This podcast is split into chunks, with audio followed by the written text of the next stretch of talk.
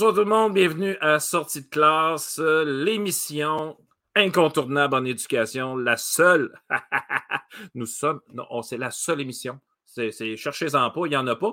Il n'y a même pas d'onglet éducation sur les sites euh, d'information, Radio-Canada. Allez fouiller, il n'y a même pas d'onglet. Alors, nous sommes la vraie et la seule émission complètement dédiée à l'éducation. Et notre objectif, à sortie de classe, c'est de souligner, de mettre sous les projecteurs ce qui te fait, ce qui, je recommence, ce qui se fait de bien en éducation. Parce que savez-vous quoi? Il y a des fichus de belles affaires qui se passent dans nos écoles, dans nos milieux, et on ne le sait pas toujours.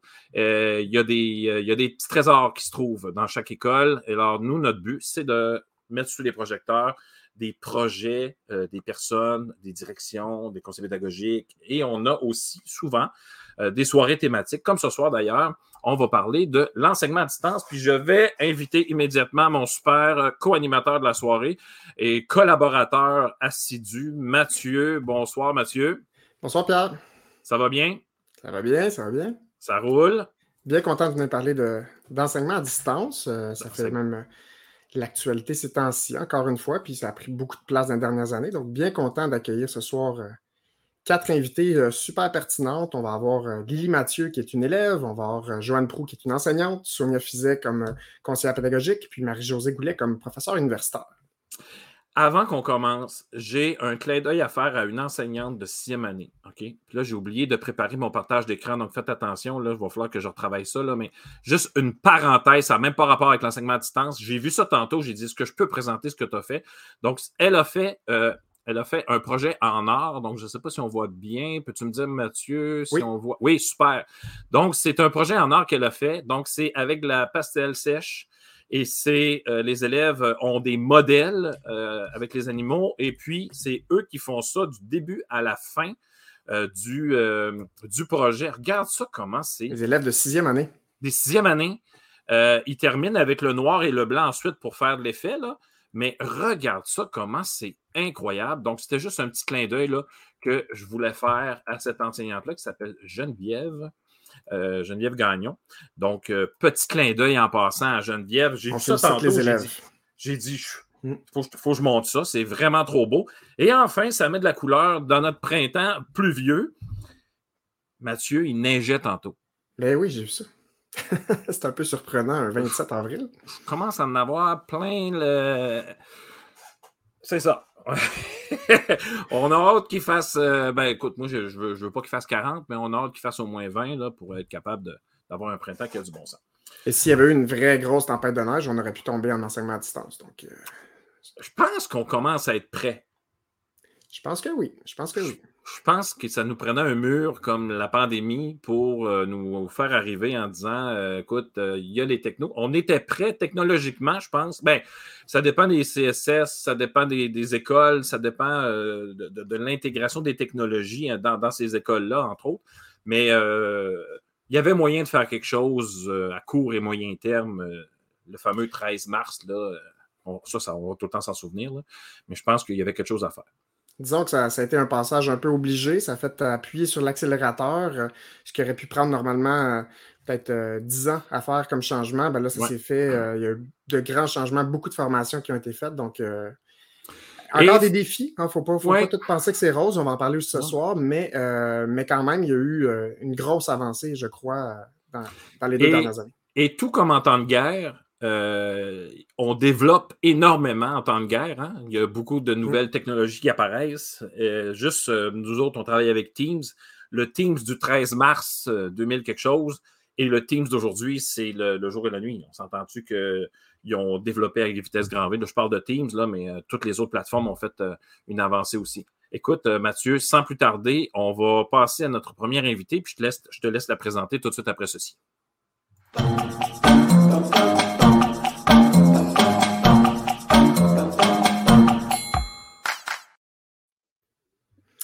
Bonjour Lily Mathieu. Bonsoir. Comment vas-tu? Bien, et vous? Très bien. Je te remercie de participer à l'émission Sortie de classe. Ben, merci de m'avoir invité, vraiment. Ça fait plaisir. Donc, c'est la première fois qu'on se parle. Tu, mhm. m'as été référé par euh, Joanne Prou, oui. qui est ton enseignante. Oui. Donc, on va l'avoir après, après ton, ton, entrevue, mais j'aimerais d'abord que tu commences à te présenter, dire tu es, à quel niveau, puis tu parles un petit peu peut-être après de, de, ton expérience en lien avec l'enseignement à distance. Oui. OK. Bon, ben, j'étais en secondaire 5. J'ai fait tout mon parcours secondaire à distance, en fait, parce que je joue au tennis d'un haut niveau quand même. Je fais de la compétition. Puis euh, été appelée à voyager beaucoup. Puis aussi, ma grande sœur a joué au tennis euh, au niveau. Puis euh, elle a quatre ans de plus que moi. Fait quand j'ai terminé mon primaire, ben elle était vraiment appelée plus à voyager et tout. Puis on a toujours fait ça en famille. Fait que là, dans le fond, il fallait l'accompagner.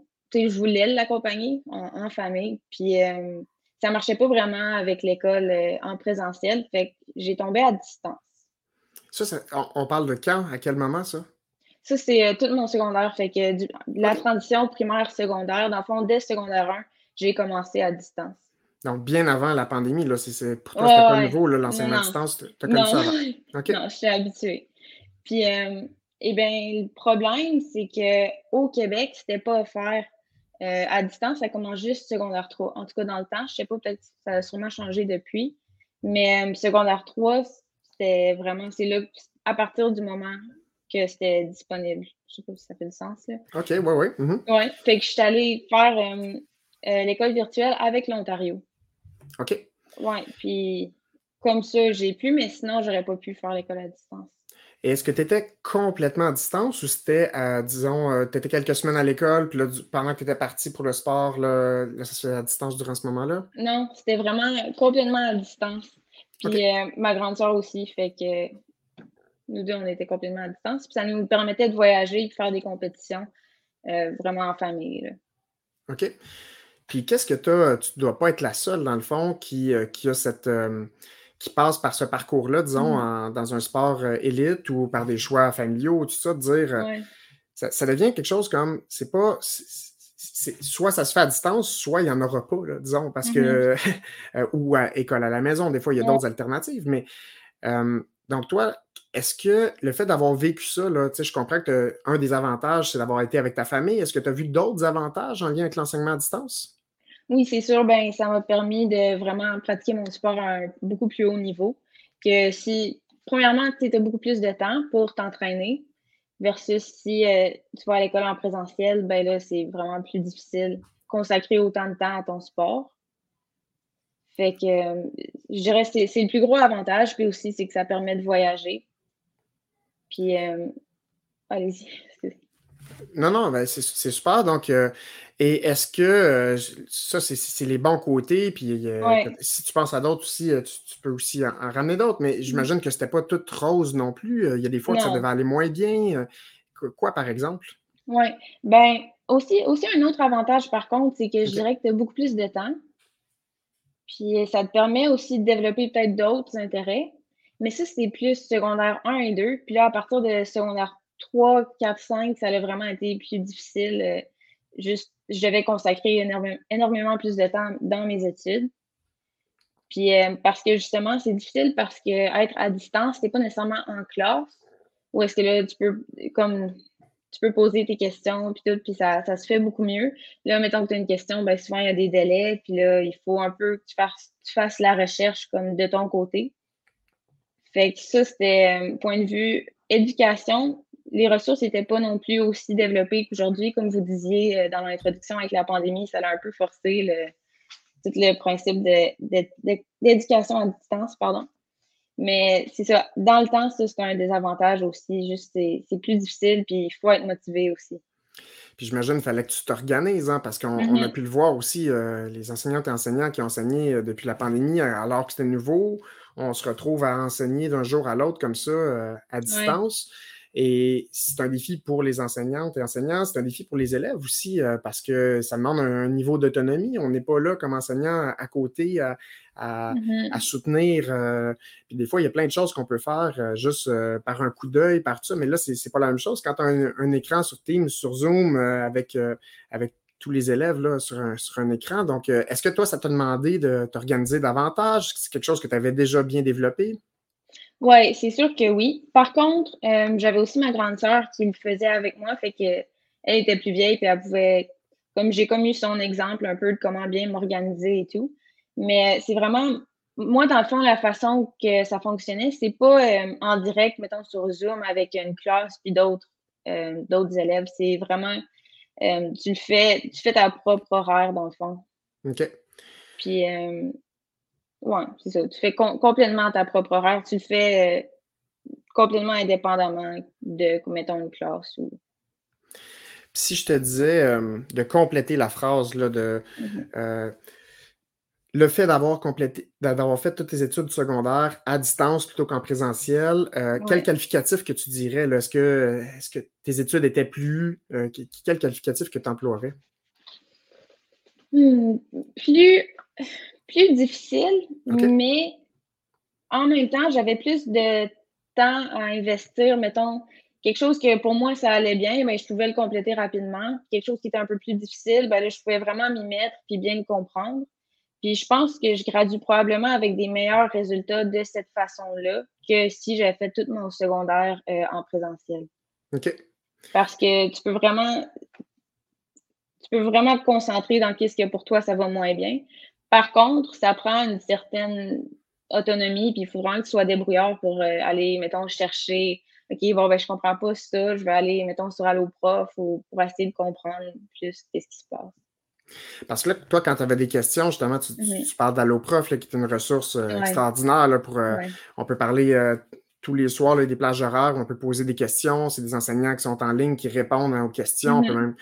Mm-hmm. ils peuvent aller précisément dans je suis en train de faire mon devoir, puis répondre à la question exacte que tu es en train de faire. Mais est-ce que, est que tes enseignantes et enseignants aussi à distance, comment ça fonctionnait, la, rétroaction, leur aide, les, répondre aux questions? Comment ça fonctionnait? Mm-hmm.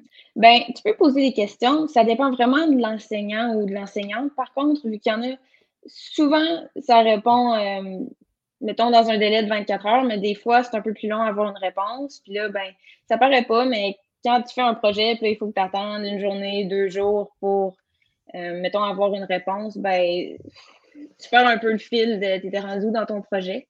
Fait que c'est ça, pour moi, Allo Prof, genre, je, m'en ai vraiment servi beaucoup. Puis, euh, mais c'est ça, tu peux communiquer par courriel ou il y a, euh, avec les, moi, j'étais avec l'Académie des Estacades, puis il y a une, une, messagerie plus, un peu plus directe que courriel. Ça ressemble un peu à texto, là, mais un peu plus lent, on va dire. Puis, euh, comme ça, tu peux bien communiquer. J'ai le goût de te demander, peut-être avant que Pierre embarque sur une mm-hmm. question, mais sur le plan social, est-ce que euh, est-ce qu'il y a eu une grosse différence par rapport au présentiel ou à distance avec tes amis? Oui, vraiment, parce que ben, le tennis, c'est un sport complètement individuel. Mm-hmm. Puis je m'entraîne euh, pas en, groupe, je m'entraîne avec mon père, puis on fait notre propre petite affaire un peu. Mais je suis pas dans un sport étude ou rien. Fait que c'est sûr que sur le plan social, comme j'ai pas grand monde avec qui je peux me tenir qui, qui sont dans une situation similaire à la mienne c'est sûr que souvent, je fais mon école tout seul dans ma chambre. Là, fait que ça, ça peut être lourd un peu. OK, OK. Mm. En, tout cas, moi, je te félicite, Lily. Je, trouve ça super. Euh, puis je te, souhaite plein de succès au, tennis et dans tes études et tout ça. mais euh, je, trouve ça, je trouve ça beau, en fait, d'avoir des jeunes comme toi qui. Euh, qu'on ajoute peut-être un défi supplémentaire, hein, parce qu'on l'a mm-hmm. dit, c'est pas, pas toujours facile l'enseignement à distance, mais, mais tu as trouvé des moyens en fait pour que, pour que ça fonctionne. Donc, félicitations. Merci. Hey Lily, euh, euh, ben, je connais pas mal la réponse, mais j'ai le goût de t'entendre là-dessus. Est-ce que mm-hmm. tu crois que, parce que là, on a eu une pandémie, là, puis on a comme été obligé d'être dans notre salon, puis de, faire des, des, Zooms et compagnie, est-ce que tu est-ce que tu penses que tous les élèves peuvent réussir à distance? Euh, ça dépend vraiment de l'encadrement. En fait, je pense qu'il faut vraiment être certains élèves, il faut être très encadrés. Moi, j'ai souvent eu une, quand même une facilité avec mon école. J'ai pas, pas vraiment de réponse claire, là. Mais ouais, donc c'est pas simple la question. Elle n'est pas simple, c'est une question, euh, question qui tue que Pierre te demande là. Puis on pourrait même dire, parce que ça serait, ça serait tout à fait équitable aussi de poser la question à présence. Est-ce que, est-ce que tu penses que tous les élèves réussiraient en présence? Mm, mm. Ben, honnêtement, les deux questions que vous m'avez posées, j'aurais tendance à dire non. Il y en a pour qui, à distance, c'est juste pas. Euh, l'autonomie, puis d'être souvent seul à faire ses propres affaires. Il y en a qui préfèrent plus une interaction euh, comme en direct, on va dire, versus en présentiel, ben, il y en a qui, mettons, c'est trop être assis euh, huit heures dans une classe euh, la journée longue. Fait que ça dépend vraiment de la personnalité. Mais j'ai déjà côtoyé des gens qui disaient Ah, oh, je serais jamais capable de faire ça. L'école à distance, évidemment, c'était avant la pandémie. mais ouais. Autrement dit, euh, ah, c'est pas pour eux. Puis... Mais ça dépend aussi. Faire l'école à distance, mettons juste une année versus le faire pendant 50 ans. Ouais, c'est ouais, c'est vraiment différent. Fait. Pendant tout le secondaire, je crois pas que tout le monde pourrait le faire. Même moi, qui est quand même euh, autonome, on va dire, là, je, mm-hmm. commence à trouver ça long un peu. Là. Mais je, pose la question parce que c'est comme si on mm-hmm. prenait pour acquis que pour changer de modalité d'enseignement, il faudrait que tout le monde réussisse. Il faudrait que ça soit absolument mm-hmm. mieux, alors que, en tout cas, dans le temps de pandémie, c'était l'enseignement à distance ou c'était rien, justement? Donc, euh, e, est-ce que est-ce que c'était mieux? Est-ce que c'était moins bien? C'était forcément différent, en tout cas, ça, c'est certain. Mm-hmm. Mais il ne faut pas s'attendre non plus à ce que ça fasse des miracles. C'était une mesure d'urgence. Donc, euh, mais dans ton cas, en fait, ce n'est pas une mesure d'urgence, là. C'est quelque chose euh, qui, et, oui, c'est un choix qui existe depuis longtemps. Pour beaucoup de gens, c'est nouveau mm-hmm. l'enseignement à distance, mais ça existe depuis longtemps, en fait. Ben, c'est ça, en fait, que, j'ai écrit dans, la publicité de, l'émission de ce soir. On pense que la formation à distance est arrivée avec la pandémie, mais ça fait un ciboulette de, de, de bout que, que, ça existe. Moi, je pense à mon ami René Bélanger qui est, euh, qui est au cégep de, de, Matane, je vais finir par le dire, le cégep de Matane. Fait un petit bout qui pas nuit là sur la formation à distance, là, les, les régions éloignées et compagnie ils en ont besoin de ça. Hey Lily, je te souhaite euh, tout le, bonheur et le succès que tu mérites. En fait, tout le, monde, tout le monde mérite du succès et du bonheur. Alors, je te souhaite tout ça. Merci d'avoir été avec nous. T'avais-tu une dernière question, Mathieu? Non, je te félicite encore une fois, puis euh, je te remercie vraiment d'avoir participé à l'émission. Ben, merci beaucoup, puis merci à vous. Là, ça me fait vraiment plaisir. Ben merci. Puis si tu gagnes des médailles, des championnats et compagnie, si tu veux venir nous en parler, ben, ben euh, comme, comme je dis à chaque fois, nous autres, on a des cartes chouchous à toutes les semaines. Donc tu ne te gênes pas, tu nous fais signe, puis euh, on t'invite. C'est bon, mais ben, merci beaucoup. Merci Lily. Bye bye. Merci, à vous. Bye. La jeunesse, droit devant. On s'entend là que ceux et celles qui disent que la jeunesse, euh, ils parlent juste yo, yo, elle mène nos pieds. hein? On s'entend que c'est ça, ils l'ont. Ah, c'est inspirant de voir euh, des élèves comme ça là, qui sont euh, débrouillards autonomes, qui savent ce qu'ils veulent faire, qui prennent les moyens aussi, euh, malgré les embûches, puis qui, font preuve de résilience et tout ça. moi, je trouve ça. c'est sa passion, le tennis, puis elle, fait ce qu'il faut pour, pour dire ben, je, veux, je, veux faire du tennis, mais je veux aussi apprendre. Puis elle se concentre aussi sur ses études. Donc, et, ces athlètes, ces athlètes d'élite-là, on va appeler ça comme ça, font des choix qui sont vraiment pas faciles parce qu'elle passe à côté de certaines soirées d'amis. On s'entend là-dessus, là, qu'il y a des soirées d'amis, je suis pas mal sûr qu'elle aurait aimé ça être là au lieu d'être euh, dans, son, dans ses, cahiers puis faire euh, euh, la valeur absolue, là, on s'entend.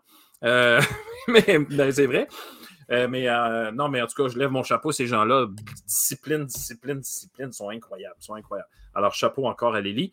J'ai oublié, euh, Mathieu, avant de passer à l'autre, euh, à notre prochaine, euh, prochaine invitée, qui est Joanne, qui est, une enseignante, j'ai oublié de faire le petit, nos, petites annonces qu'on fait d'habitude. N'oubliez pas que vous pouvez toujours poser des questions. Donc, ceux et celles qui nous écoutent, vous pouvez poser des questions, faire des commentaires, vous ne vous gênez pas. Alors, que vous soyez sur Facebook ou sur YouTube. Ce soir, je on, est aussi sur Twitter, donc sur mon compte Twitter directement. C'est un test que je fais, j'ai hâte de voir ce que ça va donner. Alors, euh, on, prend tous les moyens, évidemment, pour, que, pour, se faire connaître. Donc, euh, ne vous gênez pas euh, de nous de, commenter, donc soit sur la page Facebook ou sur le, la chaîne YouTube. pour ceux et celles qui veulent voir et revoir l'émission, donc ludoka.ca barre oblique sortie de classe. Et nous sommes aussi en balado donc euh, Spotify et compagnie. Là. Mais il faut faire attention, il faut chercher Pierre qui roule. Ça, c'est le premier podcast que moi j'avais fait euh, il y a quelques années. Et j'ai continué à mettre ça sur euh, Pierre qui roule. Donc, vous cherchez Pierre qui roule. Et comme Sonia, donc une invitée qu'on a ce soir, vous pouvez nous, écouter en cas d'insomnie ou dans le trafic. Donc, gênez-vous pas pour nous écouter. Oui, parce qu'on On parle d'une trentaine d'émissions déjà. pour les personnes qui ne connaissent pas l'émission de sortie de classe, c'est la, première fois. Là. On parle de. C'est la troisième saison. On a une trentaine d'émissions là, déjà. Là on a du stock, là. Ceux et celles qui pensent qu'on n'a pas de. Non, non, on a, non, on a du stock, là. On a du, matériel, comme on dit, là. Euh, puis euh, pas boboche, merci, là. C'est euh, solide, les invités qu'on a depuis le début. Merci, Mathieu, d'ailleurs, de, de, nous aider. Et je suis aussi sur TikTok. Je suis un TikToker, mais je ne danse pas comme font d'autres. Non, non, je ne danse pas. je parle, je parle d'éducation, évidemment.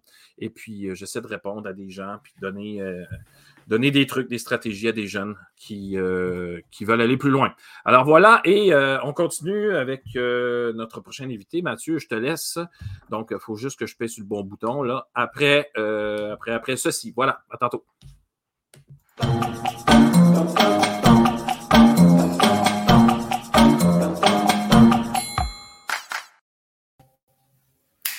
Bonjour Joanne. Bonjour Mathieu, comment ça va? Ça va très bien, toi aussi? Bienvenue à Sortie de classe. Merci beaucoup. Merci de m'avoir invité. Ça fait plaisir. Donc, euh, Joanne, tu es enseignante euh, aussi à l'Académie des Stacades. Donc, euh, exact. Lily est ton élève. Donc, est-ce que tu veux te présenter un petit peu d'abord? Alors, oui, mon nom, c'est ça. C'est Joanne Pro. Je suis enseignante à l'Académie des Estacades en sciences en secondaire 3 et 4. J'ai la chance d'enseigner à Lily. En passant, je ne sais pas si c'est encore là, mais je la félicite. Euh, c'est le fun d'enseigner à des jeunes passionnés comme ça. On a une belle génération qui, euh, qui ont des rêves, puis c'est le fun de les accompagner dans, euh, dans leurs rêves puis dans leur passion. Donc, oui, tout à fait, je partage tout à fait ton point de vue. et là, est-ce que c'est une école particulière, l'Académie des Estacades? C'est quoi, c'est quoi la réalité de votre école, en fait? Notre école, on est à Trois-Rivières, on a euh, environ 2000 élèves. Sur les 2000 élèves, on a environ la moitié, 1000 élèves qui ont choisi d'être en sport-études. Sur les 1000 élèves qui ont choisi d'être en sport-études, la plupart de ces élèves-là ont des cours le matin, puis ils s'entraînent à l'Académie des Estacades, mais ils suivent des cours en classe physiquement. Cependant, on a comme une cohorte d'élite. Euh, dont euh, fait partie Lily dont fait partie Lily, qui ne viennent pas du tout à l'Académie des Estacades depuis un certain temps. En premier, on leur faisait faire une visite à Trois-Rivières pour des raisons, créer des liens avec les enseignants, avec d'autres élèves, mais euh, pour plusieurs, euh, ça ne fonctionnait pas. Ils ne pouvaient pas venir à Trois-Rivières. Alors, ils sont 100 à distance. Ils ont tous leurs cours. À partir, on a décidé de commencer en troisième secondaire. On n'offre pas le secondaire 1 et 2. C'est un choix on trouve que à partir du deuxième cycle, ils ont, 14 ans. Avant ça, on les trouve un peu jeunes. Fait qu'on a décidé de commencer à partir de 14 ans.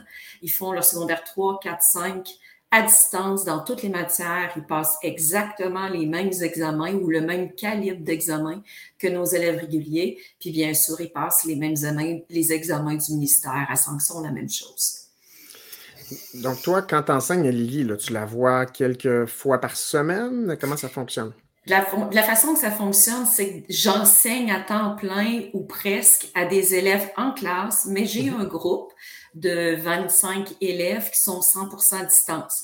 Fait que dans le jour, j'enseigne et euh, j'ai monté, il y a quelques années, un cours sur une plateforme qui s'appelle Moodle.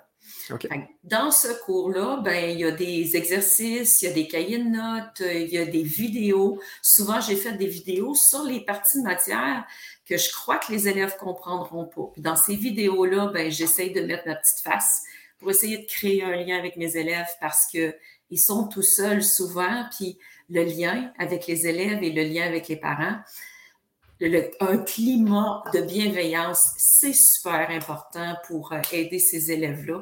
Fait que c'est ça, j'ai bâti un cours, puis comme Lily vous expliquait tantôt, on a comme un genre de petit, euh, dans notre plateforme, comme un genre de petit coin de texto. Fait que quand je finis ma journée à 4 heures, ben, je vais lire euh, les questions des élèves. Puis là, ben, les questions des élèves, s'ils veulent une réponse rapidement, puis je suis capable parce que j'ai une disponibilité dans, dans ma journée le lendemain, ben, on se donne un rendez-vous. Puis euh, là, là c'est ça. Je fais les numéros devant eux autres, euh, je réponds à leurs questions, mais je prends le temps de demander à mes élèves comment ça va, comment ça a été les, compétitions, etc. Parce que des fois, ben, euh, bon, ils ont une compétition, ils ont trouvé ça plus difficile, ben, des fois, on change l'échéancier toujours pour la bienveillance, pour s'assurer qu'ils ont du plaisir, puis que cette façon d'enseigner-là euh, va correspondre à leur réalité. Quand ils ont été à une compétition, puis qu'ils se sont entraînés, puis ils sont morts, ben c'est sûr qu'ils sont moins euh, portés à faire des parties de matière qui sont difficiles. C'est ce que Lily vous expliquait tantôt. Fait que Lily, si elle sait que, ou tous les élèves là, qui sont à l'Académie des Estacades dans la compétition, s'ils savent que, bon, ils s'en vont en compétition pendant un mois, ben, des fois, ils accélèrent avant de mm. partir pour leur compétition. Ou euh, c'est le contraire, ils font un blitz en revenant. Ou des fois, ils disent bon, ben pendant ma compétition, je vais avoir des trous, mais je vais faire les parties de matière que je trouve faciles. Fait qu'on réajuste les horaires en conséquence de leur réalité. Et là, Joanne, tu as dit quelque chose de super important, je trouve, là, parce que une enseignante ou un enseignant qui enseigne à distance, ce n'est pas que déposer justement des exercices ou des vidéos tu as parlé de lien avec les élèves. Là. On s'entend que ça, c'est important parce qu'elle le disait elle-même tantôt, Lydie. Euh, là, ça fait cinq ans, puis des fois, je trouve ça difficile, je suis un peu isolé, tout ça, euh, malgré la motivation, malgré l'autonomie à un moment donné. Euh, et ce qui, peut faire la différence, c'est de dire, ben, je le fais, mais parce que j'ai un lien avec ma professeure, Madame Prou, puis je sais que, si j'ai des questions, elle va être là pour m'aider, elle va s'informer, elle va, va m'accompagner dans mes difficultés. Donc ça, là, c'est quelque chose de, super important, qu'il ne faut pas négliger le lien. Là. Puis ça, je vous dirais qu'on a une équipe extraordinaire. Euh, le lien, on a un lien avec nos élèves. Puis moi, souvent, je me fais un devoir. Quand mes élèves me disent, bon, ben Joanne, euh, euh, je m'en vais en compétition, je pars de telle date à telle date. Mais ben, quand ils ont fini leur compétition, j'envoie un courriel. Peux-tu me donner des nouvelles? Comment ça a été ta compétition? Pour, pour savoir dans quel état d'esprit ils sont. Mm-hmm. fait que si, bon, par exemple, ils se sont blessés, ben, des fois, je vais leur faire des suggestions pour euh, changer un peu le mal de place, mettre de l'humour, etc. Mais on a une équipe extraordinaire aussi à l'Académie. Tous les professeurs qui sont dans Moodle font ça. Puis on a aussi les coordinateurs. On a M. Guy Gervais puis Mme Annie Roy qui s'occupent justement ah, de... Je les connais bien en plus, des bonnes personnes. qui, qui, dans le fond, ils font le lien avec les élèves parce que des fois, si un élève veut communiquer avec moi, mais je suis en train d'enseigner, ben, il passe par Annie ou par Guy.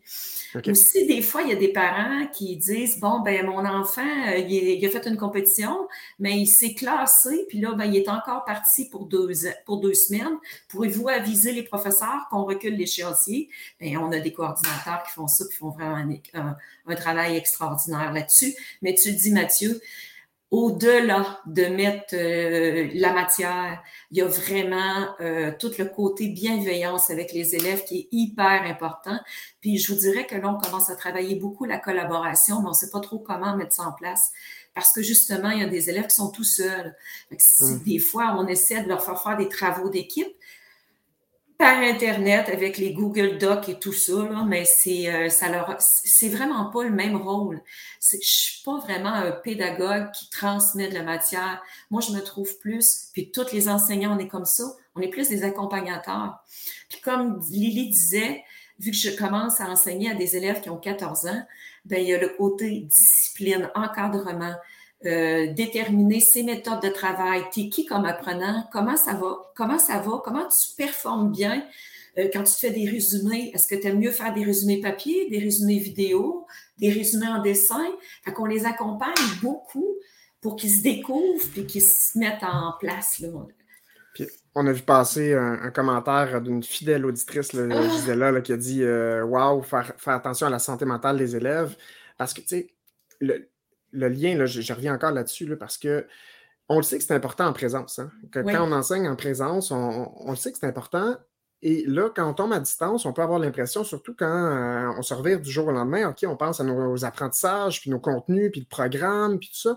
Mais il euh, ne faut surtout pas négliger euh, tout le côté émotif, le côté, le, lien, sinon, sinon il n'y en a juste pas d'apprentissage, en fait. Là. Donc, Exactement. Exactement. Puis je te dirais, le lien, ça va au-delà. Euh, je te dirais que c'est hyper important d'avoir un bon lien puis de créer une confiance avec les élèves parce qu'à un moment donné, il faut les évaluer. Mm-hmm. Puis t'es qui si tu le connais pas, cet élève-là, pour l'évaluer? Fait qu'il y a un côté hyper important là-dedans. Puis quand on évalue les élèves, ben, on se fait un devoir de leur expliquer que dans leurs travaux, il y a ça, ça, ça qui va bien. C'est pas des bravo, tu es bon, tu as réussi à faire ça, tu maîtrises telle affaire, je te recommande de retravailler cette partie-là pour telle, telle, telle raison. Voici les critères. on, on, met des messages personnels à nos élèves pour qu'ils sentent qu'ils sont importants qu'ils sont une personne pour nous. Et ça, c'est quelque chose de particulier pour toi, pour l'évaluation en lien avec l'enseignement à distance? C'est quelque chose que tu t'accordes une attention particulière parce que c'est à distance? OK. Oui, parce qu'il faut, faut, les accompagner, puis on a comme une intention pédagogique, on a des critères à vérifier, puis il faut, il faut vraiment les amener au, au, secondaire suivant, au niveau supérieur.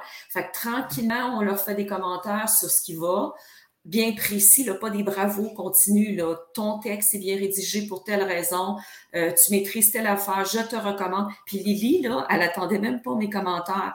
Elle m'envoyait des courriels, puis elle disait euh, Joanne, je suis un petit peu déçue là, de, de mon prochain. là.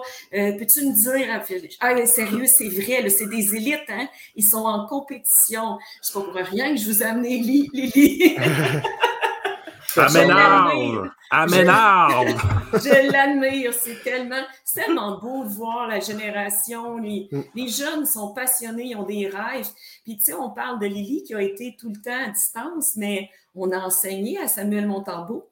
Puis Samuel Montambeau, ben lui, c'est parce qu'il il partait des fois à la LHJMQ mm. parce qu'il voulait euh, se, classer comme euh, gardien de but, etc. Mais quand il partait un mois de temps, on lui donnait le, matériel, le matériel pour faire. Fait mais lui, il revenait sporadiquement à l'école. Mais ça répond à, un besoin de certains élèves qui ont des buts et des rêves. On est là pour les accompagner. C'est vraiment ça. Ben, c'est super. Euh, je, veux euh, juste dire, je veux juste dire quelque chose, par exemple. On parle de Lily, là, mais moi, quelque chose qui m'a beaucoup aidé, parce qu'il a fallu que je me forme, hein, parce ben que comment monter une plateforme Moodle, là, euh, ça ne va pas du tout. Fait qu'il y a du monde extraordinaire qui travaille là-dedans, puis elle s'appelle Sonia Fizet et toute l'équipe du récit, et toute l'équipe. Puis je me suis moi-même auto-formée à distance. J'ai pas eu le choix parce que suivre des cours de ça, il n'y en avait pas tant que ça puis me faire une tête, comment faire une bonne rétroaction, comment créer un lien avec mes élèves, comment mettre des vidéos de qualité. J'ai été suivre des auto-formations. Puis là, je vais laisser la parole à Sonia parce que c'est, elle va pouvoir vous expliquer tout le beau matériel qu'ils nous ont mis, qui nous aide aussi. On est vraiment une grosse équipe là-dedans. Euh, Joanne, euh, moi, il y a quelque chose que tu as, dit, puis justement, là, euh, Gisela en parlait tantôt, la, santé mentale. tu sais, quand on. Quand, moi, j'enseignais en classe, je n'ai pas enseigné à distance, ben, avec la pandémie, oui, mais tu sais, quand on voit arriver nos élèves, on, on, voit leurs yeux, tu sais. Et ça dit beaucoup sur la journée qu'on va passer, ou la période. Ça dépend ce que tu es au, secondaire. Mais moi, là, je les voyais arriver, là, puis bon, j'avais une petite routine du matin qui était assez relaxe, parce que j'avais besoin de trois gorgées de café avant de commencer. Alors, je me donnais, me donnais le temps, mais je me donnais surtout le temps de, regarder mes élèves et dire euh, Oh, boboy, de boboy. Pas sûr qu'on va voir les fractions équivalentes aujourd'hui. C'est ça. Pas, certain qu'on va voir le pluriel des noms. En tout cas, ben, tu sais, il va falloir que je m'ajuste parce que, bon, il y a une tempête dehors, n'importe quoi. Tu sais, je veux dire, je, voyais mes élèves, mais là, tu les vois pas. Ils vivent des choses, euh, tu le sens pas. Tu sais, quand tu, le, tu les vois tous les jours, tu les vois tous les jours, tu fais comme Oh, viens ici, toi là, là. Oh, que tu rentres pas dans ma classe à marcher de même, ma grande. Viens ici, on va jaser tout de suite. Tu sais, on avait, on, on as le temps de. Mais là, à distance, aïe, aïe, aïe, aïe, aïe, comment, comment comment tu crées le lien euh, que, tu sais, en as parlé tantôt, mais écoute, il faut que tu prennes du temps puis que, que tu aies une, une empathie, une, compassion, euh, oui, une bienveillance euh, hum, hum, hum. à travers les fils des internets, même quand il n'y a pas de fil, tu sais, comment, comment, non, mais tu sais, je veux dire. Ben, moi je, moi, je vous dirais, parce que vous êtes des enseignants, vous le savez, on dirait qu'on a comme un sixième sens à jaser avec les élèves on sent quand il y a quelque chose qui ne va pas, puis on questionne. Vous, quand vous êtes enseignant, vous le voyez visuellement. Moi, je vois par les, la communication beaucoup. Puis mm-hmm. c'est niaiseux, mais des fois, je mets des emojis, euh, genre, euh, je suis inquiète, est-ce qu'il y a quelque chose qui ne va pas? Puis là, ben, j'ai mon petit emoji avec mon point d'interrogation. J'essaie de mettre l'émotion à travers le texte et les images. Euh, puis, puis souvent, les élèves, ils finissent qu'ils nous le disent. Euh, oui, j'ai eu une compétition. Tu veux qu'on en parle? Fait que des fois, on se donne un rendez-vous puis on s'en parle. Ou des fois, c'est fini par texto. Mais oui, effectivement. Puis c'est là, tu le dis, Pierre, puis c'est là que un peu comme toi, tu me parlais, euh, si l'élève, il me dit, j'ai vraiment eu une mauvaise compétition, puis je suis découragée, puis fait que là, euh, mais garde, va donc faire, je le sais que toi, tu aimes, euh, par exemple, euh, la biologie du corps humain. Saute telle partie, là, puis va me faire ça. Puis là, les résultats sont meilleurs parce que c'est une partie qui les intéresse. Mm-hmm. Fait que là, là, je les remotive. Yes, euh, t'es là, puis t'es une gagnante. Puis c'est vraiment ça, Pierre. Mais sauf qu'au lieu de le faire en classe, ben on le fait pas verbalement, on le fait par écrit. Puis c'est en jasant avec les élèves par écrit. Puis c'est avec les émoticônes. pour ça, moi, je, pour vrai, je lève mon chapeau à toutes les enseignantes, tous les enseignants qui ont, qui ont, qui ont, qui sont relevés les manches, puis qui ont dit, bon, mais c'est pas le scénario idéal, mais on, va le faire pour les élèves. Puis je, lève mon chapeau aussi aux élèves qui ont dit, qui ont été résilients là-dedans, puis qui ont dit, euh, regarde, moi non plus, on ne sait pas ce qui se passe, on ne sait pas où on s'en va avec ça, mais on, on, va embarquer. Puis ça a été difficile pour beaucoup, autant d'enseignants que d'élèves, mais euh, moi, je tiens vraiment à féliciter euh, tous les intervenants scolaires euh, les, gens qui ont participé parce que c'était tout un défi. Oui, et, dans la pandémie, on en parlera sûrement tantôt, là, il n'y avait pas juste un défi de, du prof qui doit s'organiser autrement, puis tout ça, puis rejoindre tous ses élèves.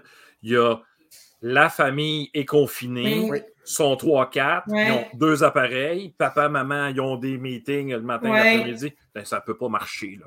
Il, y a des, il, y a des, situations qui ne peuvent pas fonctionner. Ça prend énormément de compassion encore, puis d'empathie. Puis je dis, hey, moi, j'avais un élève, là, quand il ouvrait son, son micro, là, je ne sais pas pourquoi, on dirait que son petit frère le savait. Là. Il commençait à tourner autour de la table en criant. Oui, oui. Puis là, là, tu sais, le petit gars voulait me parler, il, il s'ennuyait, pas capable de l'entendre. Je fais comme Attends, attends, attends. J'avais envie de dire faisais une jambette, je quelque chose. mais c'est du scotch tape, quelque chose, là, mais mais il y avait aussi cette difficulté-là euh, dans, dans, mais c'est pas, c'est pas, c'est pas le, le, cas là, dans, dans, dans, ton cas toi et avec Lily. Là. Non, J'imagine que ça devait être calme quand tu y parlais. Là. Ben, moi, je dirais que des fois, c'est drôle parce que euh, ils sont à distance. Fait que des fois, ils sont dans un hôtel ou euh, ils sont. fait que c'est particulier pour eux autres aussi. Là, oh, oh, oh. Madame était dans un hôtel? Ah, ben oui, euh, Lily, oui, oui, oui, des fois. Madame se euh, fait servir le petit déjeuner, le dîner. Euh, là, il faudrait que vous demandiez à Lily, là, mais moi, je me souviens de Félix Alicia Mauger qui allait s'entraîner dans des monts pour, parce que la vélocité de la balle de tennis n'était pas la même. Puis au niveau de la quantité d'oxygène, oh oui, Félix, c'était quelque chose. Mais le décalage horaire, des fois, mon cellulaire, il sonnait à 3 heures du matin, mais il savait très bien que je ne répondais pas à ce temps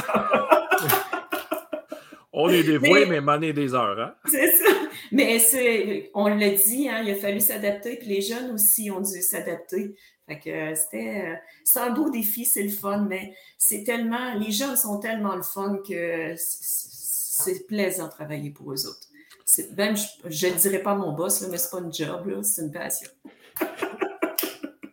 on va attendre. Ben, tant mieux, mais ça n'empêche pas d'encaisser le chèque quand même. Il y a de quoi qui vient avec ça quand même. Oui, c'est ça. Hey, Joanne, continue ton excellent travail. Merci d'avoir été à l'émission. Et puis, euh, comme je dis toujours, je le dis, je vais le dire à tous les invités, vous avez des projets, tu as des choses euh, qui sont arrivées d'extraordinaire euh, ou d'ordinaire, parce que de temps en temps, l'extraordinaire est aussi dans l'ordinaire. Hein. Alors, dans les petits gestes, on fait la différence. Donc, tu ne te gênes pas, tu viens nous voir, puis on t'invite, puis on, se fait une petite jasette. Parfait. Merci, Merci Joanne. Merci, Joanne. Bye, les gars. Bye. Bah, c'est trop passionnant, cette émission-là. Euh, ça n'a pas de bon sens. Trop inspirant. Là. Euh, je pense qu'il faut trouver des problèmes, Mathieu. Trouver des problèmes. Il faut parler des problèmes. On ne parle pas des vrais problèmes, Mathieu. Puis là, est-ce que tu penses que. Vas-y, si tu veux me parler de tes problèmes, euh, on t'écoute, Pierre. parler des vrais problèmes en éducation. Il me semble que je vois Jean, Jean Comment il s'appelait? Mongrain. Guy Mongrain. Jean-Luc. Jean-Luc Mongrain. Jean-Luc Mongrain. Hein? On va en parler des vraies affaires, en tout cas. Euh, ça, ça va être dans une autre émission que je suis en train de préparer. On va parler des vraies affaires. Tu, seras invité, Mathieu. Hey, euh, je te laisse aussi encore avec euh, une autre Sonia Fizet. Sonia Fizet. Et on y va après... Fizette, pardon. Pardon? Sonia Fizette, pardon. Sonia Fizette. Et on y va après ceci.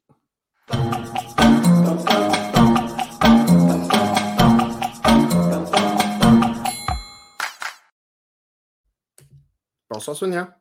Bonsoir, Mathieu. Comment vas-tu? Ça va super bien. Merci beaucoup de participer à l'émission. Donc, euh, Sonia, tu es conseillère pédagogique au Récit. Euh, j'aimerais ça que tu parles un peu peut-être de ton parcours, que tu te présentes, puis on va parler du récit, puis de la formation et tout ça. Ben, c'est ça. Dans le fond, moi, je suis enseignante euh, depuis 34 ans maintenant. Alors, ma feuille, est, ma feuille de route est quand même plus longue que la moyenne. Mais moi, je suis arrivée à l'époque où il n'y avait pas de job en éducation. c'est quelque chose qu'on les, gens maintenant ne peuvent pas s'imaginer. Hein.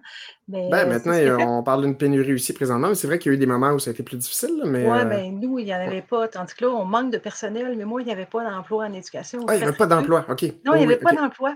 Alors, c'est pour ça que, dans le fond, j'ai un parcours assez atypique, ce qui a fait que j'ai enseigné au secondaire les premières années de, mes carrières, de ma carrière en mathématiques et en sciences. Après ça, euh, dans ma passion et de vouloir faire plein d'innovations, j'ai décidé d'aller euh, travailler en projet. Puis je suis allée euh, enseigner au préscolaire. Puis finalement, ben, c'est ça. J'ai passé la majorité de ma carrière au primaire, au troisième cycle. Puis j'ai beaucoup eu, j'ai vraiment eu la passion pour la technologie, puis j'ai développé ça, puis beaucoup dans l'apprentissage, justement autonome, hein, on parlait de ça tout à l'heure, et ça m'a amené, dans le fond, à appliquer sur un poste de conseiller pédagogique. Donc, ça fait six ans maintenant que je travaille pour le récit, trois ans dans mon centre de service scolaire euh, au centre de service scolaire de la capitale. Et maintenant, je suis prêtée pour euh, le récit de mathématiques, sciences et technologies. Puis, je dessert principalement les enseignants du primaire. Donc, euh, pour le soutien en technologie.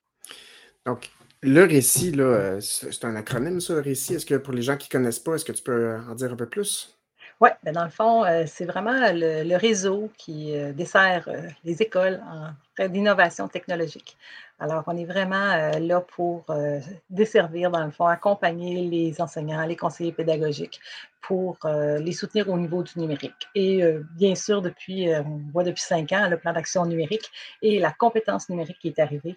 Donc, c'est vraiment, puis une de nos plateformes, c'est ce que tu présentes, donc c'est le campus Récit, où on va, ça va nous ça va soutenir, dans le fond, euh, l'enseignement à distance, entre autres. Parfait. Puis là, sur des, formations, là, il, y, en a beaucoup, là, des auto-formations. Puis là, tantôt, euh, tu avais des, félicitations euh, juste avant de la part de Joanne pour dire ben j'ai appris, mais j'ai pas appris. Ben, dit j'ai appris par moi-même en auto-formation, mais parce qu'il y a une équipe incroyable, dans le fond, qui a, qui a déposé des auto-formations. Donc, comment ça fonctionne, ces auto-formations-là? Oui, bien dans le fond, euh, les auto-formations, euh, ça non plus, c'est pas que la pandémie. Hein, ça fait euh, longtemps que c'est commencé à développer. Puis l'idée, c'est vraiment de permettre justement aux, enseignants, conseillers pédagogiques de développer leur expertise, donc de permettre un développement professionnel. C'est prévu pour être vraiment fait de façon asynchrone. Par contre, dans le fond, la pandémie a aussi accéléré hein, certains besoins. Fait qu'on a réajusté certaines auto-formations euh, fait sont beaucoup classés par matière selon les besoins. Mais on s'est dit aussi que tu peux euh, y aller. Euh, ça pourrait permettre aussi aux conseillers pédagogiques, dans le fond, de dire ben moi, je vais, je vais accompagner mes, mes, enseignants, je vais en réunir un groupe. Je pourrais le faire aussi de façon asynchrone. Et c'est intéressant aussi parce que parfois, on donne une formation, puis, tu sais, évidemment, les formations qu'on donne, on n'est pas rarement capable de tout retenir ce qui était dans la formation. Fait que de dire aux gens après, ben voici, on, vous a donné une formation sur tel sujet, ben, on vous présente l'auto-formation. Il y a justement, un peu comme Joanne parlait tout à l'heure, des vidéos qui sont dedans, euh, un peu d'interactivité, un peu de retour pour permettre aux gens. Fait une fois que tu as fini la formation, ben, tu sais que tu peux référer à des documents qui sont là en référence. Donc, tu peux y retourner, puis ça te fait une base. Puis par exemple, les vidéos, ben, on peut les réutiliser aussi auprès de ses élèves pour pouvoir euh, poursuivre dans le fond. Que ça nous donne euh, du matériel qui est prêt pour, euh, dans le fond, permettre aux enseignants de, travailler en classe ou même à distance pour les présenter aux élèves. Je ne sais pas, tu avais préparé aussi un autre support visuel pour parler peut-être de l'espace créatif virtuel. Je ne sais pas si Manon, Pierre, alias Manon, si tu peux peser sur le piton pour montrer un petit peu. Oui, bien, dans le fond, euh, on, a dû s'adapter, faire preuve d'innovation, nous aussi, comme conseil pédagogique, quand les demandes étaient nombreuses. Avant la pandémie, on travaillait beaucoup en présentiel, on se déplaçait dans les centres de services scolaires pour donner des formations. Euh, et évidemment, euh, lors de la pandémie, tout ça s'est arrêté. Mais les gens, eux, bien, certains avaient beaucoup de temps parce que les premières semaines, il y en a qui ont été en arrêt complet. et les gens se sont mis à dire, ben, on aimerait ça en profiter pour se former. Puis ça, c'est vraiment, il faut que je lève mon chapeau à tous les enseignants qui ont décidé de prendre ce temps-là et de se former. Et euh, puis ils ont eu besoin aussi, parce qu'ils ont compris que ça serait peut-être pas juste un arrêt de deux, trois semaines. Euh, donc, euh, plusieurs ont fait un virage à, vitesse grand V. Puis nous aussi, là, ça a été de dire, ben, qu'est-ce que les gens ont besoin, d'être à l'écoute des, demandes, puis de monter des auto-formations, parce que c'est vraiment la façon qu'on trouvait la plus pratique. On a déjà une plateforme qui nous permettait de faire ça. Et comme je le disais, on donnait beaucoup de formations en présentiel. Puis là, on s'est bien donné des formations de façon à distance. Il y a des outils que ça va mieux que d'autres. Et on a un peu euh, innové en disant ben, comment on pourrait faire pour euh, donner des formations à des gens, mais euh, pas nécessairement toujours des formations que nous, on prévoit, mais répondre à leurs besoins. Entre autres, pour le groupe de Récit Math Sciences Technologies, ben, tous les mercredis matins, on est au bout du fil. Donc, on, se met vraiment dans un environnement qu'on a appelé l'espace créatif virtuel parce que depuis quelques années, on donnait beaucoup de formations, entre autres en robotique, en programmation, tout ce qui va dans les laboratoires créatifs. Puis là, ben, avec la pandémie, les robots ont été mis en quarantaine, on ne pouvait plus donner ce genre de formation-là. Euh, et les gens se viennent, puis dans le fond, qui viennent pendant 5 minutes, 15 minutes, une période libre, ou même euh, ils sont en classe avec leurs élèves, ils essayent quelque chose, ça ne fonctionne pas. Bien, on est là, les gens se branchent et on répond à leurs besoins. Donc, on est une petite équipe. Et ça, ben, ça démontre que euh, c'est une façon de donner de la formation, puis à la limite, même quand, les gens sont en classe avec leurs élèves, parce que ça, leur permet d'oser hein, essayer quelque chose et il y a un soutien. Que ça, ça aide dans notre niveau de confiance de dire, ben, si je suis mal pris, je vais avoir quelqu'un qui va me dépanner. Alors, c'est vraiment une façon que nous, on a innové pour donner de la formation à distance. Puis là, tu sais, des fois, on va dire aux gens, ben, prends ta caméra, montre-moi là ton robot, comment il est branché, ou montre-moi telle affaire, partage-moi ton écran ça, ça va tout être, dans le fond, a fallu se trouver un peu des façons euh, de, de, trouver comment on peut être un peu plus imaginatif, quels sont les outils qui nous permettent euh, de, de, faire la promotion puis de soutenir les enseignants, même s'ils sont à distance, ou les conseillers pédagogiques, pour leur donner la meilleure formation possible. Puis nous aussi, on a été obligés d'apprendre à vitesse grand V. Hein. Pierre le disait tantôt, euh, Teams et, euh, a multiplié ses options, puis toutes les plateformes. Donc, euh, tu sais, ça a été euh, toujours, oui, on donnait des formations, mais nous aussi, c'était toujours, on se réajuste, c'est quoi la nouveauté des, différents outils. Fait que je pense que ça a bousculé tout le monde, mais ce qui est le plus beau, c'est que ça, on a fait un pas en avant, puis ça nous a forcés, mais à quelque part, on a tous appris, grandi, puis c'est des situations qui, qui, aident tout le monde dans la vie courante. Hein. Euh, alors, tantôt, je disais, euh, oui, on a parlé d'élèves comme Lily qui font du sport et qui, ont besoin, mais il y a aussi des élèves qui sont malades, qui ne peuvent pas venir à l'école. Là, on pense à ceux de la pandémie, mais même une opération. Euh, T'en sais quelque chose, hein, Mathieu? alors, tout ça pour dire qu'à quelque part, cet enseignement à distance-là, il est utile dans plein de circonstances. Et euh, je pense que c'est des outils qu'on veut mettre à la disposition, dans le fond, des, euh, des membres du personnel scolaire. On a des, des techniciens en laboratoire ou secondaire qui viennent suivre nos formations. Donc, c'est vraiment euh, une offre. Il y a plus de 100 auto-formations qui sont offertes sur le campus ici. Il y en a qui ont été développées et qui se font mieux en auto-formation. Mais, tu sais, on pense à des, des outils. Là, Sonia, je, t'arrête là parce que c'est incroyable.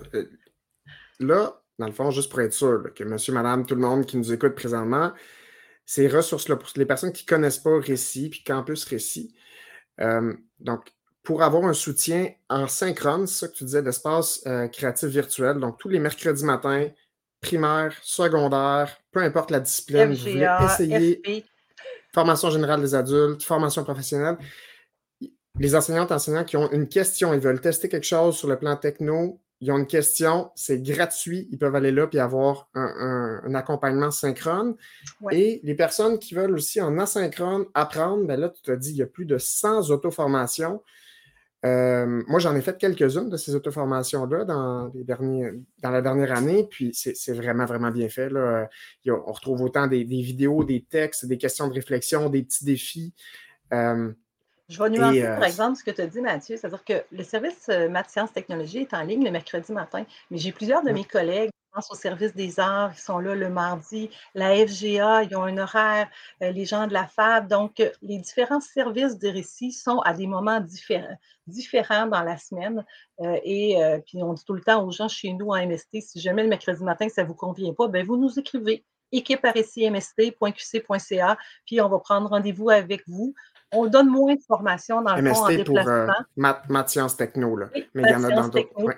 Alors, euh, et on prend rendez-vous avec les gens, puis ouvre, ouvre ta caméra, montre-nous ce que tu veux faire. Mais tu sais, c'est vraiment l'idée d'arriver à se dire un peu comme tout à l'heure, Joanne disait, hein, créer le lien. Fait mm. qu'on dit aux gens, ben oui, il y a un service de, clé en main puis d'auto-formation toute prête, de cours prêt, mais euh, si vous êtes bloqué à n'importe quel moment dans l'auto-formation, il y a quelque chose que vous ne comprenez pas, venez nous voir, écrivez-nous et on va se faire un devoir de vous répondre. On est une petite équipe, mais vraiment, on, est là pour euh, répondre aux besoins des gens. Euh, même s'ils sont à distance, qui, qui, mettent un nom sur un visage, puis qu'on puisse peut-être, dans le fond, être utile et accompagner les gens dans notre mandat. Et là, je me permets une autre question.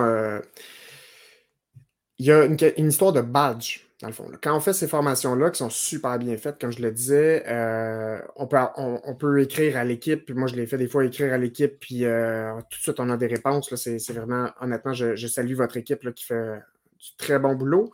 Et là, on a un badge à la fin. Est-ce que tu peux nous parler un petit peu de c'est quoi ces badges-là qu'on reçoit? Ben, dans le fond, pour euh, chacun, chacune des auto-formations, on peut aller jusqu'à cinq badges. Euh, le premier badge, c'est le badge découverte. Donc, souvent, ça consiste à faire un peu de lecture, euh, écouter quelques vidéos. par la suite, on va avoir un badge d'appropriation. Fait qu'on va y aller sous forme de défis. Fait qu'on va vous proposer des petits défis qui sont documentés. Puis on va vous demander souvent de reproduire un petit défi, donner quelques commentaires sur des appropriations. Puis par la suite, on peut avoir des badges de conception d'activités d'expérimentation, parce que le but, c'est que les enseignants amènent ça en classe. Et euh, aussi, euh, dans le fond, euh, c'est vraiment des badges pour voir conception, réalisation, expérimentation, pardon, il m'en manque un, c'est pour ça que j'ai un petit blanc. C'est pas grave, je ne sais pas pourquoi. voilà, tout ça pour dire jusqu'à cinq badges, dépendamment des auto-formations. Et c'est vraiment dans l'idée qu'une fois que les gens ont déposé un travail, hein, on vous demande une petite preuve, bien, on alloue des badges pour, et à chaque badge est, associé un nombre de minutes ou un nombre d'heures qui fait que les gens, dans le fond, ont une reconnaissance. Et maintenant, on sait que le ministre nous demande d'avoir un 30, mmh heures, sur deux ans de développement mmh. professionnel. Bien, toutes ces badges-là, donc les auto-formations, c'est une façon de cumuler des heures de, formation pour le développement professionnel. Donc, c'est le fun parce que c'est une reconnaissance. Fait que les gens qui en font, ben, il y a une reconnaissance, puis il y a une façon de prouver, dans le fond, que les gens sont en développement professionnel. Donc, Joanne Prou, comme tantôt, non seulement vous lui sauvez la vie au moment où elle a besoin d'apprendre ça parce qu'elle suit une auto-formation, mais en plus, c'est reconnu, elle peut montrer cette preuve-là, dire j'ai fait tel, tel, tel badge euh, en programmation, en robotique, on a vu tantôt évaluer différemment, donc il y en a là, plus de 100, là, comme tu disais. Euh, et, et c'est reconnu, dans le fond, comme des heures de développement professionnel qu'on peut choisir à la carte, dans le fond. C'est un peu un buffet euh, presque à volonté. oui, c'est ça. Tantôt, j'ai oublié le dernier badge, c'est contribution. Donc, quelqu'un qui a expérimenté, il peut euh, apporter une activité qu'il a euh, modifiée dans le fond, puis qui va venir déposer dans un but de partager à la communauté. Fait que ça, c'est le fun aussi. Hein. Mm. C'est vraiment dans le mandat du récit. on essaye de de, contribuer, de diffuser, de partager hein, dans, des, dans une idée de libre de droit. On se met une petite licence, on reconnaît euh, qui a fait quoi, puis euh, c'est vraiment une idée de, de, partage et de collaboration qui est vraiment dans l'esprit de la mission du récit. Oui, tout à fait. Pierre? J'attends ta question, Pierre. non, mais Sonia, euh, moi, moi, aussi, je suis conseiller pédagogique, puis on s'est rendu compte, bon, avec la pandémie, euh, les formations en présence, on oubliait ça. Euh, euh, est-ce que. Puis, je, me suis rendu compte que, tu sais, pour donner des, formations en technologie, dans ma tête, ça prend trois choses. Ça, prend les outils nécessaires qui fonctionnent. donc, un ordi qui ouvre. Là, Puis un plan B. Qui ouvre pendant 20 minutes, c'est trop long. Là, je veux dire, donc, des outils technologiques adéquats. Ça prend une formation, mais ça prend aussi et surtout de l'accompagnement. Parce que j'en ai suivi de des formations de deux heures, puis après ça, je me retrouve tout seul dans ma classe, ça finit là, puis ben, bouf, on a bien trouvé ça le fun. Est-ce que tu trouves ça difficile, ce bout-là de l'accompagnement après, euh, pour, pour faire un suivi, puis qu'il y, ait des ancrages de, de, de? Là? Oui, ben c'est sûr que c'est difficile, mais j'avoue que, tu sais, euh, au récit, il y a comme euh, plusieurs paliers, là, euh, mais souvent, l'accompagnement va être donné aux gens qui sont au récit locaux, donc qui sont attachés au centre de services scolaires. Mmh. tandis que moi, mmh. je suis, oui, c'est ça, Pierre en état, tandis que moi, j'agis comme récit national, donc à ce moment-là, on est spécialisé par matière. souvent, nous, on va agir à titre d'expert, on va venir donner une formation, puis on va exiger, hein, demander que le qu'il y ait un CP du centre de services scolaires qui soit là euh, pour que justement ils puissent faire le suivi. C'est sûr que les badges de contribution sont là pour un peu euh, stimuler ça. On va garder contact avec les gens, mais souvent, nous, notre premier mandat, c'est plus de donner la formation. L'accompagnement est fait euh, souvent un petit peu plus ou en collaboration du moins avec le récit. Locaux. Ben, merci beaucoup, euh, euh, Sophie, mon Dieu, euh, Sonia. Et là, là, Mathieu, tu m'as envoyé un lien. Oui, donc. Je, le partage là présentement en partage d'écran ou partager Non, mais dans... tu peux, peut-être le partager. En fait, on va le mettre, je pense, en lien avec la vidéo. On va le mettre sur le site de Ludoka. Sonia avait préparé, dans le fond, des ressources dont elle vient de parler. Donc, si vous voulez en savoir plus sur le récit et tout ça, elle a préparé un petit quelque chose. Là, on va, on va le présenter, on va le présenter. Dans le fond, toutes les fois qu'on donne une formation, qu'on fait des interventions dans des cas-là, qu'on fait un article, dans mon cas, sur le site du récit MST. Donc, j'ai fait un petit résumé, puis j'ai mis, mis votre pub, hein, qui vous êtes donc euh, sorti, puis les oh! liens. Donc, euh, tu sais, les gens, dans le fond, un peu comme je disais tantôt, on va à une auto-formation, on sort de là, on a une formation. Mmh. Mais toutes nos, toutes les les, promotions, toutes les, présentations qu'on fait sont publiées sur le site du récit, fait que les gens peuvent y retourner. On s'assure de les mettre en format slide et en format euh, PowerPoint pour que les gens, selon les différents centres de services scolaires, puissent avoir accès. Je peux aussi dire que, tu sais, bon, moi, je descends les centres de services scolaires euh, publics euh, de la province de Québec, mais il y a des gens aussi euh, au récit qui sont là pour les écoles privées, puis il y en a qui sont là pour le secteur anglophone. il y a vraiment toute une équipe qui est là pour toutes les écoles et ce sont des services gratuits parce que c'est financé par le ministère. Dans le fond, nous, on a des postes et on est libéré de nos postes d'enseignement ou de conseiller pédagogique pour agir euh, une année à la fois pour le mm-hmm. récit. on vise à poursuivre le plan d'action numérique au-delà du 5 ans qui a été annoncé par le ministre. Donc, le lien sera sur le site ludoka.ca baroblique sortie de classe. Et euh, Sonia, je vois le temps avancer. Il faut absolument qu'on continue. Merci Sonia de ta présence. et puis, euh, on se revoit bientôt. Merci de l'invitation. À la prochaine. Bye bye. Alors, Mathieu, sans plus tarder, on continue avec ta dernière invitée. Et tout de suite après ceci. Brouille Boutier met au service de la communauté scolaire et de la petite enfance sa passion de la pédagogie et son expertise technique pour vous présenter des outils qui contribuent au développement global des enfants. La nouvelle plateforme bbpédago.ca propose du contenu exclusif développé par des spécialistes des domaines disciplinaires sous forme de vidéos. Vous y trouverez une foule de capsules gratuites sur des sujets pédagogiques pertinents et du contenu premium pour vos besoins en formation continue bbpédago.ca, c'est la plateforme vidéo incontournable du monde de l'éducation. Visitez-nous sur bbpédago.ca.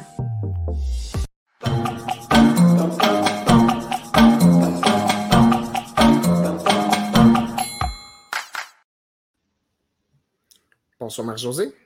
Bonsoir Mathieu. Merci de participer à l'émission Sortie de classe. Écoute, on a eu euh, la, présentation, euh, une entrevue dans le fond d'abord avec une élève, ensuite par une enseignante, une conseillère pédagogique, puis là on se disait qu'il faut, compléter ça avec euh, le côté de la recherche. Donc, donc on t'a invité comme, comme professeur, qui était ma collègue directement, donc à l'Université du Québec en Outaouais. Est-ce que tu veux te présenter un peu, parler de ton parcours? Ben oui, avec plaisir. Donc, je suis professeur à l'Université du Québec en Outaouais depuis 2007 déjà. Et euh, ben, je suis comme toi rattachée au département des sciences de l'éducation, campus de Gatineau, alors que tout le monde sait que tu es au campus de Saint-Jérôme. Et puis, euh, ben, par souci de transparence aussi, je peux dire que non seulement je suis ta collègue, mais qu'on fait des recherches ensemble sur la formation à distance. Et voilà. Donc euh, oui, ça, on, travaille ensemble depuis, depuis le début de la pandémie. En fait, sur ce, on a un petit peu saisi l'occasion en disant, bon, c'est comme ça qu'on fonctionne, les chercheurs. Hein. On se pose des questions, on ne répond pas toujours à nos questions, mais on cherche. Et euh, on s'est dit, bon, mais voilà une belle occasion, en fait, euh, avec ce passage obligé-là de formation à distance. Et euh, Je sais que nous, dans nos discussions, on a, beaucoup parlé, on s'est beaucoup appuyé sur l'idée de présence à distance. J'aimerais ça que tu me parles un petit peu de cette idée-là de créer de la présence à distance. Oui, bien en fait, pour parler de la présence à distance, puis expliquer pourquoi c'est important la présence à distance, il euh, faut d'abord que je revienne un petit peu sur le sens des mots. Donc, moi, ce qui m'a frappé quand la pandémie est arrivée, c'est comment des nouveaux mots euh, ont fait leur apparition alors qu'on n'en avait peut-être pas besoin. Donc ça, ça m'a beaucoup chicoté. je vais expliquer ce que je veux dire. Puis là, je veux pas que les gens partent en peur puis se sentent mal d'utiliser les mots qui sont à la mode. Là, c'est pas du tout ça le, le point euh, de, de mon discours ce soir, mais c'est juste quand on s'arrête à, à la création de mots puis au sens des mots, c'est quand même intéressant. Puis bon, ceux qui me connaissent savent que j'ai un bagage en linguistique, donc je peux vraiment pas m'empêcher de, passer par là pour parler de la présence à distance. Donc moi, avant la pandémie puis euh, le confinement, j'avais jamais entendu les expressions présentielles et non présentielles. Je sais pas pour toi, Mathieu, mais moi, je n'avais jamais entendu ces mots-là. Puis j'ai demandé à quelques personnes de mon entourage, mais c'est quoi la différence entre enseignement en non présentiel puis enseignement à distance? Je me suis dit, ben, s'il y a une différence, il faut que tu me l'expliques parce que moi, je sais déjà c'est quoi l'enseignement à distance. Puis là, certaines personnes m'ont expliqué que ben, il fallait faire la différence entre le vrai enseignement, le vrai enseignement à distance, et ce qu'on demandait alors aux enseignants, donc de, euh, de faire de l'enseignement à distance d'urgence, euh, c'est-à-dire donner des cours à distance sans grande préparation ou connaissance sur ce mode d'enseignement-là. J'ai dit, bon, OK, ça peut, être, ça peut être ça la différence. D'autres personnes m'ont expliqué que c'était un petit peu plus complexe et que le choix de mots était politique. Bon, moi, j'aime pas ça faire de la politique euh, en public. Euh, je préfère garder ça dans l'intimité. Euh, mais ces personnes-là m'expliquaient que si on utilisait l'expression enseignement à distance ou formation à distance, bien, ça aurait pu créer une espèce de précédent sur lequel les administrateurs auraient pu s'appuyer ensuite pour imposer aux enseignants et aux enseignantes de donner des cours à distance, mais sans les dédommager ou de leur donner les bonnes conditions pour le faire. Ouf, là, je hmm. trouvais que ça commençait à être compliqué. En fait, l'expression enseignement à distance, quand on l'apprend euh, comme elle est, bien, ça signifie simplement que les personnes enseignantes et étudiantes ne sont pas physiquement en présence les unes des autres. Je pense qu'il y a personne. Géographique. une distance géographique ou physique, tout simplement. Mm-hmm. Puis même le grand dictionnaire terminologique le dit. Donc, pas physiquement, ça veut dire pas en personne. Donc, vous me voyez peut-être venir. Pour moi, l'enseignement à distance s'oppose à l'enseignement en personne. Donc, présentiel, non présentiel, si vous voulez. Mais pour moi, c'était pas nécessaire de, peut-être créer ces mots-là. Donc, l'enseignement à distance, euh, c'est ça, s'oppose à l'enseignement en personne. Euh, ou en présentiel. Puis je vais revenir dans un instant sur ce mot-là, juste pour faire une petite parenthèse aussi sur une autre expression qu'on entend beaucoup, qui est le virtuel. Donc, l'école virtuelle, l'enseignement virtuel, l'apprentissage virtuel. Je ne sais pas à quoi tu penses, toi, Mathieu, quand tu entends ce mot-là virtuel, mais moi, quand j'entends le mot virtuel, je pense à la réalité virtuelle. Mm. Je pense à quelque chose qui est, qui est non réel, tu sais, comme dans le film La Matrice.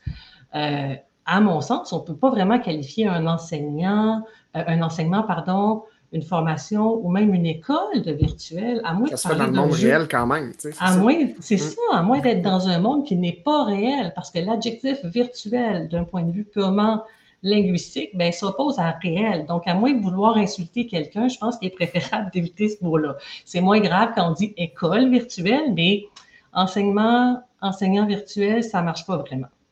Donc, c'est finalement très simple. On avait déjà euh, l'expression enseignement à distance qui s'oppose à euh, l'enseignement en personne.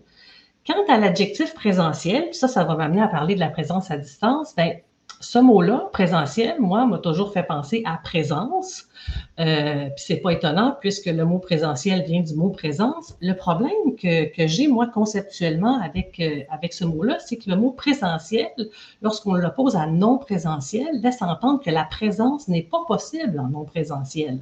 Mm-hmm. C'est un problème parce que la présence est possible à distance. En ce moment, je suis à distance, hein, puis je suis présente quand même. Mais comment on fait ça pour créer de la présence? C'est ça. Comment on fait pour créer de la présence à distance? Ben, en fait, je pense qu'il faut. Euh, c'est un petit peu comme Joanne expliquait tout à l'heure dans son segment. Elle disait que euh, elle s'arrangeait pour faire en sorte que les étudiants allaient savoir qu'elle s'en faisait pour eux. Donc, les exemples qu'elle a donnés tout à l'heure, elle disait que, euh, par exemple, elle mettait une image de son visage sur sa plateforme d'enseignement, euh, elle faisait des petits mots plus personnels, personnels parfois à ses étudiants.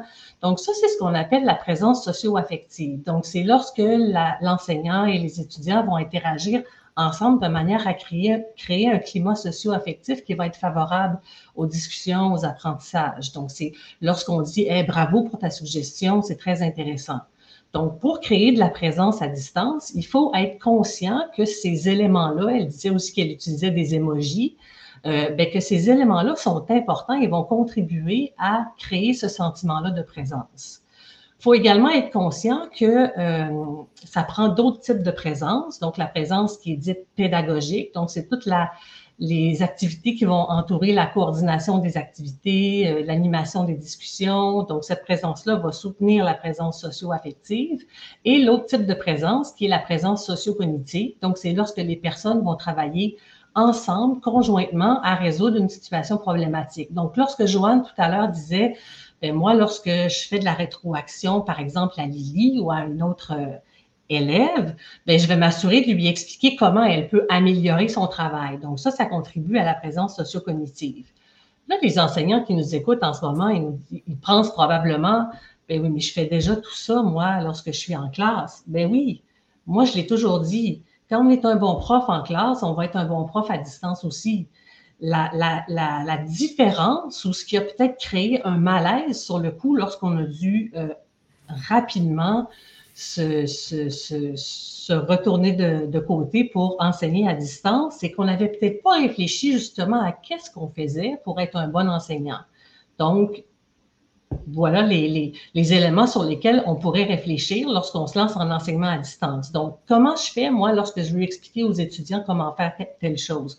Comment je fais pour leur donner des conseils pour qu'ils s'améliorent? Puis comment je fais pour créer un climat chaleureux dans ma classe? Donc, en se questionnant sur ces éléments-là, on est capable de les prendre les transposer à distance, tout simplement. Donc, c'est comme ça qu'on peut créer de la présence à distance. Et ça, on a, on a travaillé, comme tu l'as dit, on est sur un projet de recherche ensemble, puis on s'est vraiment intéressé. C'est pour ça que j'ai insisté tantôt sur le lien euh, dont on parlait, parce que euh, dans notre projet de recherche, on s'est intéressé sur au niveau universitaire. Nous, dans notre cas, on a été regardé euh, pour les étudiants universitaires, mais on, s'est intéressé à, au maintien ou pas de la relation pédagogique, de l'influence de l'enseignement à distance en lien avec la relation pédagogique. Et on s'est un des constats en fait de notre recherche, c'est que les interactions jouaient pour beaucoup. Hein, euh, quand, on leur demandait euh, euh, près d'une centaine d'enseignantes et enseignants universitaires au niveau des interactions, ce qui avait changé, parce qu'il y en a qui notaient pas de changement, il y en a qui notaient des changements, puis ces, ces adaptations-là, en fait, comme tu disais, oui, un bon prof en présence risque d'être un bon prof à distance, mais ce n'est pas un copier-coller. Il, y a une transposition qui n'est pas directe, en fait. Il y a des adaptations à faire, puis on a vu que il y en a qui, sont très bien arrivés, mais ça ne se fait pas en, claquant des doigts. Ça demande une réflexion pour justement créer de la présence à distance.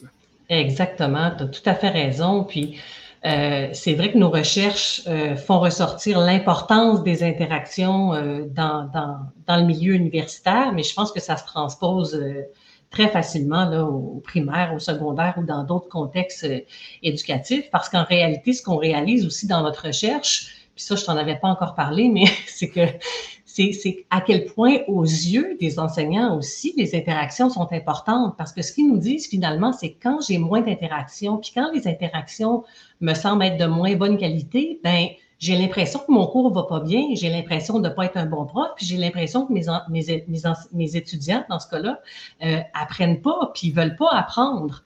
Donc, c'est pas juste important pour les élèves puis pour les étudiants que le prof soit euh, présent puis qu'il favorise les interactions, ça va dans les deux sens. ça, c'est vraiment important à mon avis parce que un prof, on le sait, on l'est, on est des profs, on est des enseignants, on va être à notre meilleur lorsqu'on va se sentir à notre meilleur. Puis lorsqu'on réalise, c'est que justement, les interactions euh, que c'est tout type d'interaction. Hein. Ça peut être un courriel qui est envoyé après un cours, ça peut être des interactions euh, qui se déroulent en direct dans la classe, ça peut être des interactions non verbales, si on a découvert ça aussi, mais que toutes ces interactions-là concouraient finalement à, euh, à créer de la présence et à faire en sorte que l'enseignement et l'apprentissage vont mieux se dérouler.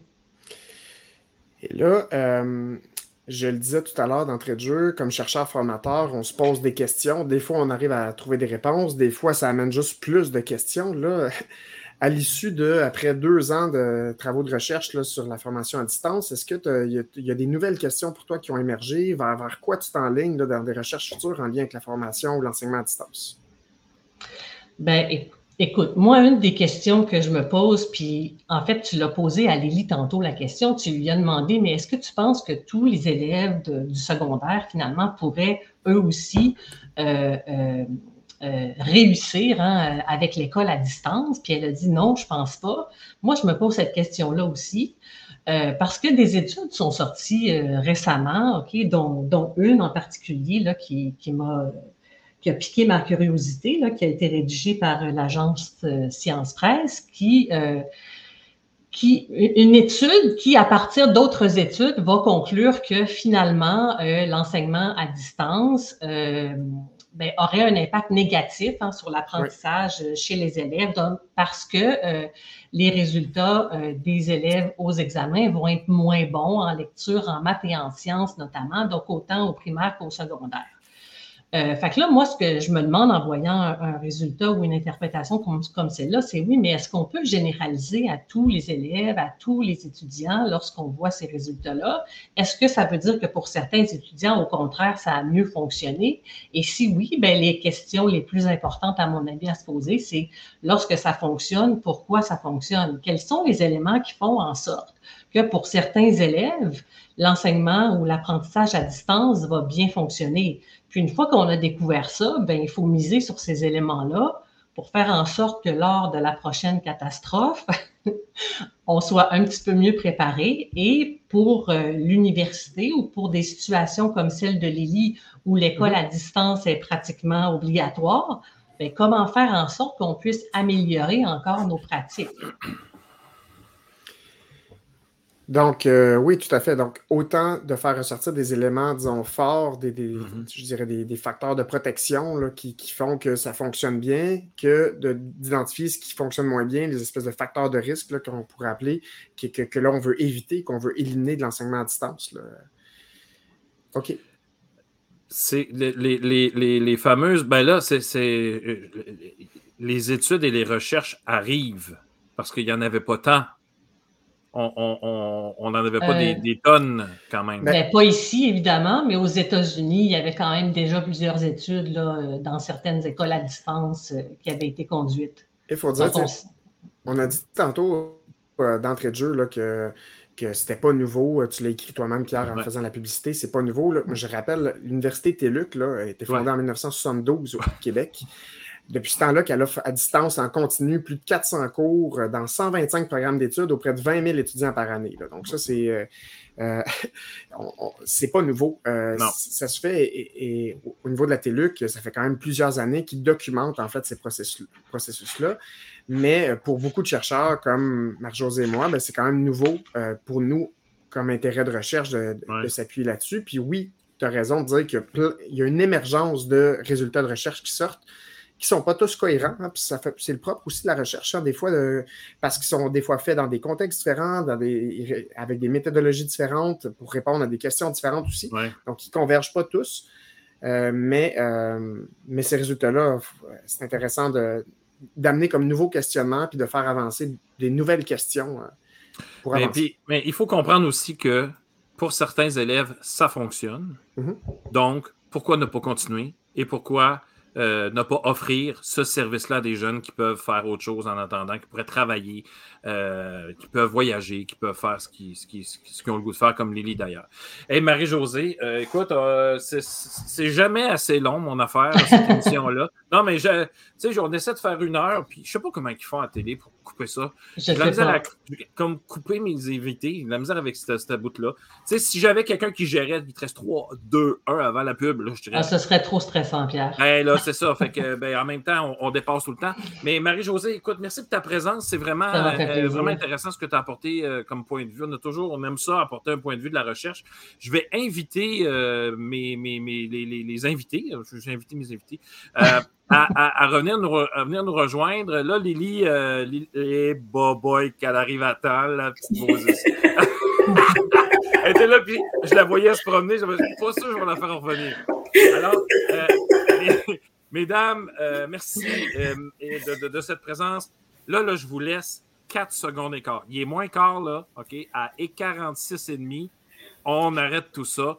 Je vous laisse 4 secondes et quart. On commence avec Lily, t'aurais-tu un petit mot euh, de, de, de, fin à nous, euh, à nous donner? Ton, ton micro, Lily. ton micro. Ah, ça, c'est. Euh, ça fait partie de l'enseignement à distance. Ça fait partie de l'enseignement à distance. Vas-y. Assez représentatif de dernièrement. Euh, ben, je veux vous remercier de m'avoir invité vraiment pour faire l'émission. Je trouve que c'est vraiment, vraiment intéressant. Puis, comme vous dites, il n'y a pas d'émission consacrée à l'éducation.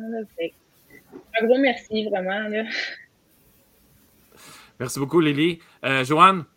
Ben, merci aussi pour l'invitation. Lily, je te le dis encore, je suis fière de toi, lâche pas. Puis euh, merci pour l'invitation. Vous êtes vraiment une belle équipe, puis euh, c'est ça, c'est vraiment le fun. Excellent. Merci beaucoup, Joanne. Sonia? Moi, je pense qu'on vient juste de prouver avec tout ça que je pense que là, on est, on est tous capables d'adaptation.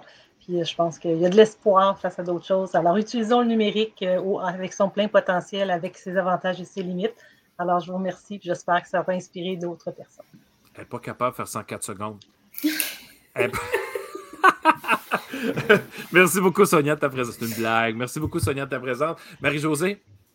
Oui, moi, je veux dire aux enseignants et aux enseignantes de continuer à vous faire confiance. Si vous êtes un bon prof en présence, vous pouvez être un bon prof à distance aussi. Puis on oublie souvent d'avoir du plaisir. Hein? C'est pas parce qu'on est à distance qu'on peut pas avoir du fun, faire des niaiseries, peut-être faire des petites vidéos. Ben oui, t'en es la preuve vivante, Pierre. Des petites vidéos TikTok avec nos élèves. Mathieu, dernier mot?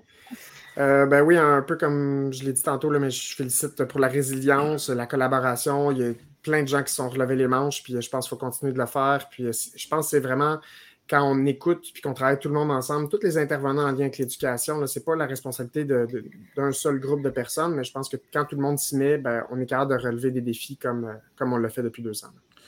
Il ne faut pas oublier non plus de se remettre en question, mmh. d'être capable de débattre, de dépersonnaliser aussi nos opinions. Hein. De temps en temps, on a des idées, dépersonnaliser les idées pour que l'idée devienne l'idée de tout le monde. Merci beaucoup, tout le monde. Vous êtes vraiment incroyables. Et puis, on partage la vidéo maintenant euh, sur tous nos réseaux euh, pour qu'il y ait des millions de vues comme à toutes les semaines.